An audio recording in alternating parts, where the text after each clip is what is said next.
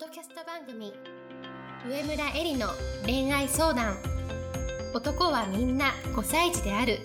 では上村えりが1万人以上の女性の美に関わり経営するサロンやブログを通して3000人以上の男女の悩みを解決してきた経験から周りを輝かせて自分の輝き自己実現していくためのメソッドをお伝えしていきます。それでは今回の番組をお楽しみください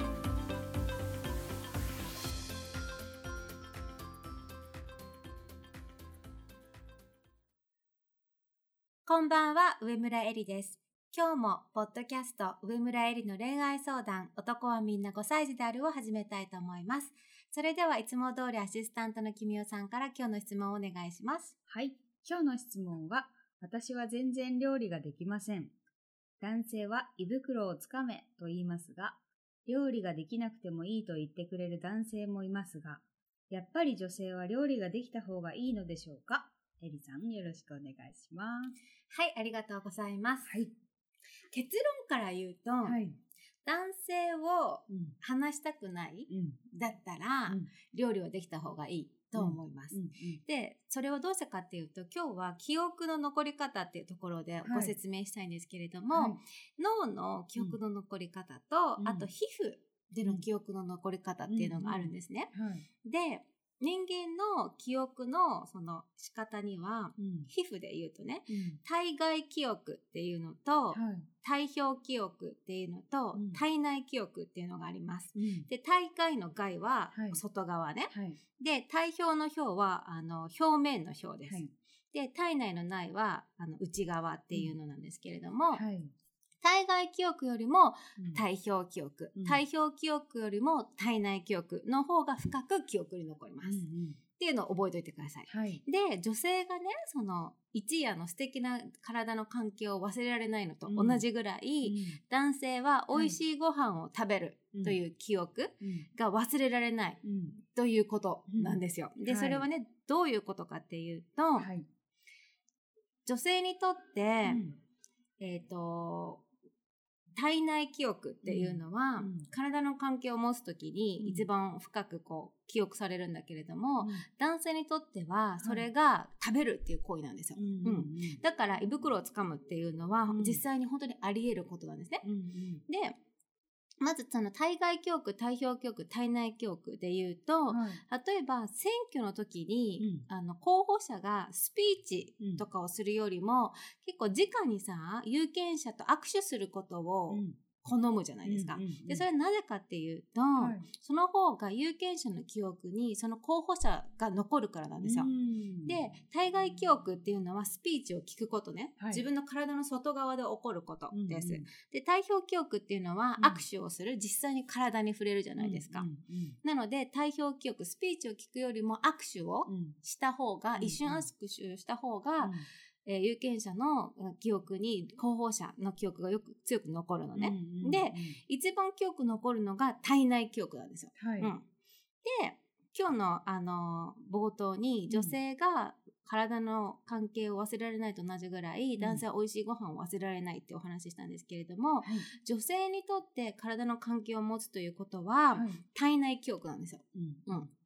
なぜなら、女性の膣に男性の性器が入るでしょ？体内に入るじゃないですか。うんうんで、でも男性にとってはどこまで行っても体表記憶なんですよ。うん男性は外側に性器が突出しているので、はい。そこの外側に対する記憶が残るんだけど、それは体内ではないんですね。ううんん。だから、女性は一度関係を持つと、はい。関係を持つ前よりも好きになりやすかったりするじゃない、うん。でもそれはね、体に記憶が深く残るからですよ。うん。体内記憶として。うん逆に男性は体表記憶だから、うん。そこまで記憶が残りにくくて、うん。いろんな人と関係を持つことにあまり抵抗がない人が多いわけ。うん。そういう感じで体内記憶と体表記憶っていうのはすごく人間のその記憶の残り方として関係があるんですね。はい。でで男性にとって最も印象に残る体内記憶っていうのは、うん。多分食べることなんですよ。うんうんでそれどういうことかっていうと、はい。舌も口の中も、内臓の粘膜もうん。皮膚の延長線上なんですね。うん。なので一緒に美味しいご飯を食べたりとか、はい。美味しい食事を作ってくれたりすれば、うん。体の中まで気持ちよくなるわけ、うん。その美味しいという快楽が体の中まで残るわけ、でそうなったら男性はその女性を離さなくなるわけだよね、うんうんなぜならそのセックスをするよりもうん。食べるという行為の方、食べるという行為で美味しいっていう記憶の方が深く残るからなんですよ、うんでそこに対外記憶で優しい笑顔とかい。楽しい会話、うん。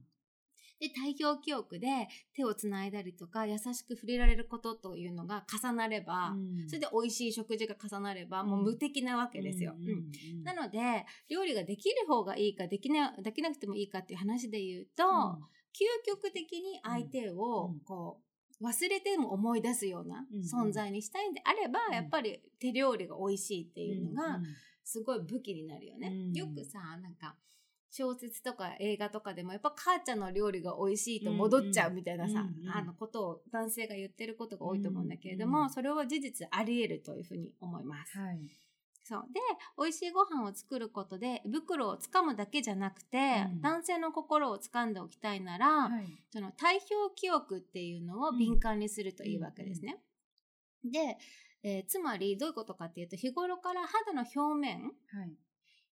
を幸せに対して敏感にしておくっていうことが大事なんですよ。うんうん。ただ料理ができるその体内記憶に残させるだけじゃなくてうん。体内記憶だけじゃだけが重要なわけじゃないからね。うんうん。体表記憶も大事なわけだから、はい。でその体表記憶っていうのはつまりは肌が敏感肌が幸せに対して、うん。快楽に対して敏感であることっていうのがすごく大事なんですね。はい。でそれはあの小さい時にうん。親から可愛がられて、うん。ぎゅっと抱きしめられたり抱っこしてもらったり、頭を撫でてもらったりとかいうそう心地がいい記憶が多い人とか、はい。恋人に抱きしめられた記憶とか自分にとって幸福だと思ううん。あの事柄っていうのは、うん。必ず脳だけじゃなくて肌にも記憶されてるから、うんうん。こういう良質な記憶を持っている肌の持ち主っていうのはもともとその肌の幸福度っていうのが高くて、はい。自分にとって心地いいことを選べる、察知できるうん。能力がすごい高いんですね。うんうん。あの特に人に触れられる時はい。に心地いい触れ方ができるわけだよね、うん自分自身も心地いいものを選べるし、うん。相手に対しても心地いい接し方というか触れ方っていうのができるわけです。うん。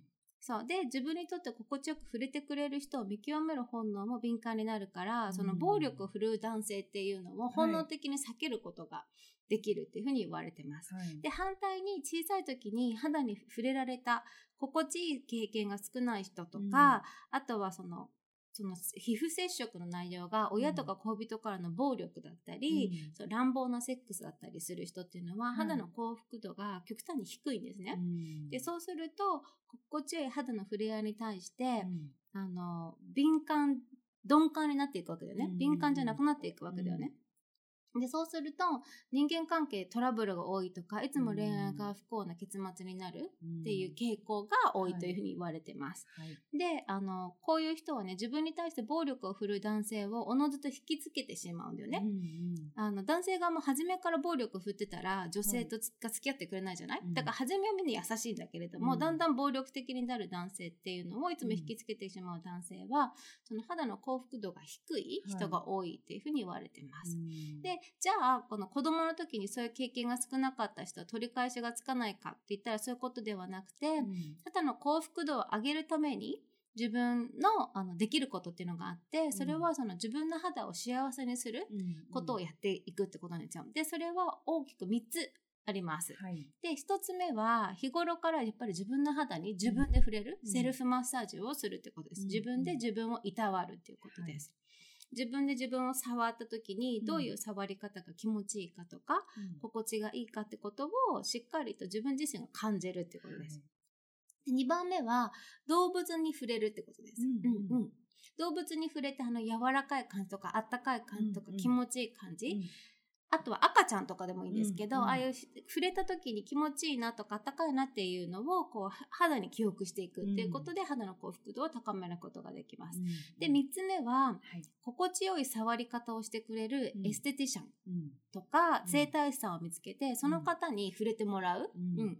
だから行きつけのエステテがあるとか、うん。まあ、整体師さんがあるとかっていうのはすごくいいことなんだよね。はい。でそういう人にあの心地いい触り方をしてもらうと、うん。それもあの動物に触れる自分が触れるんではなくて触れられるっていう形で心地いいことを自分の肌に記憶していくことがうんできます。はい。だからとにかく自分の肌の幸福度に敏感になることっていうのは素敵な恋愛とか良い人間関係を築くことにとても重要なのね。うんでここが結構今ないがしろにされていて、うんうんちっちゃい時にあんまりにね親から触られたことがないとか抱きしめられたことがないとか、あと大きくなってからもその体の関係っていう形だけはみんなしたことがあるかもしれないけれども、本当の意味での人と人人が肌をこう、うん。合わせるということが、うんこう経験がない人が多くて、はい。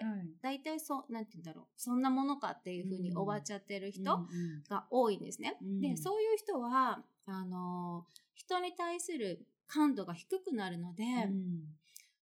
究極ね料理作っても美味しくないんですよ。うん。なのでどう今日は料理した作れた方がいいですかっていう話がはい。出たけれども、うん。そのね体体内記憶うん。が料理をつというものに対して重要ですよっていうこととプラス体表記憶の話をしたのはなぜかっていうと、はい。これ肌に対する敏感度を上げていくことが、うん。ねあの内臓内臓とか口の中とかいう内側のねうん肌うん。に対しての敏感度を上げていくっていうことにもつながります。うん。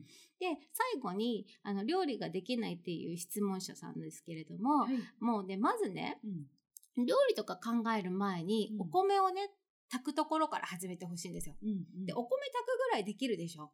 はい。うん、でお米を炊く前にまずお米を研ぐじゃない。うんでこの研ぐというではい。動作がすごく大事なんですね。うんでどうしてかっていうと、はい。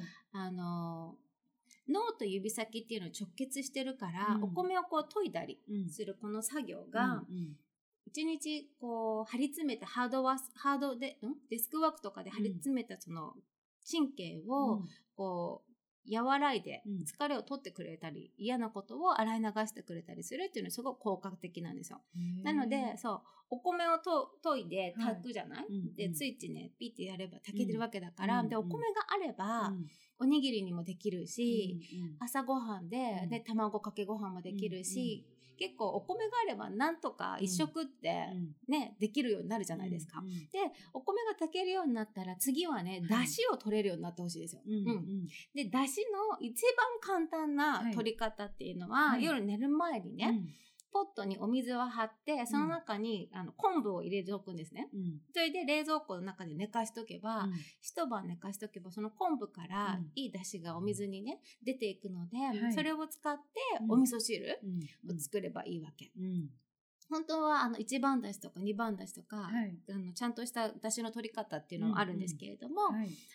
忙しいうん。OL さんにも一番簡単なのはそのうん。お水の中にポッあのお水のポットの中に昆布を入れて冷蔵庫で寝かしておくっていうんですね。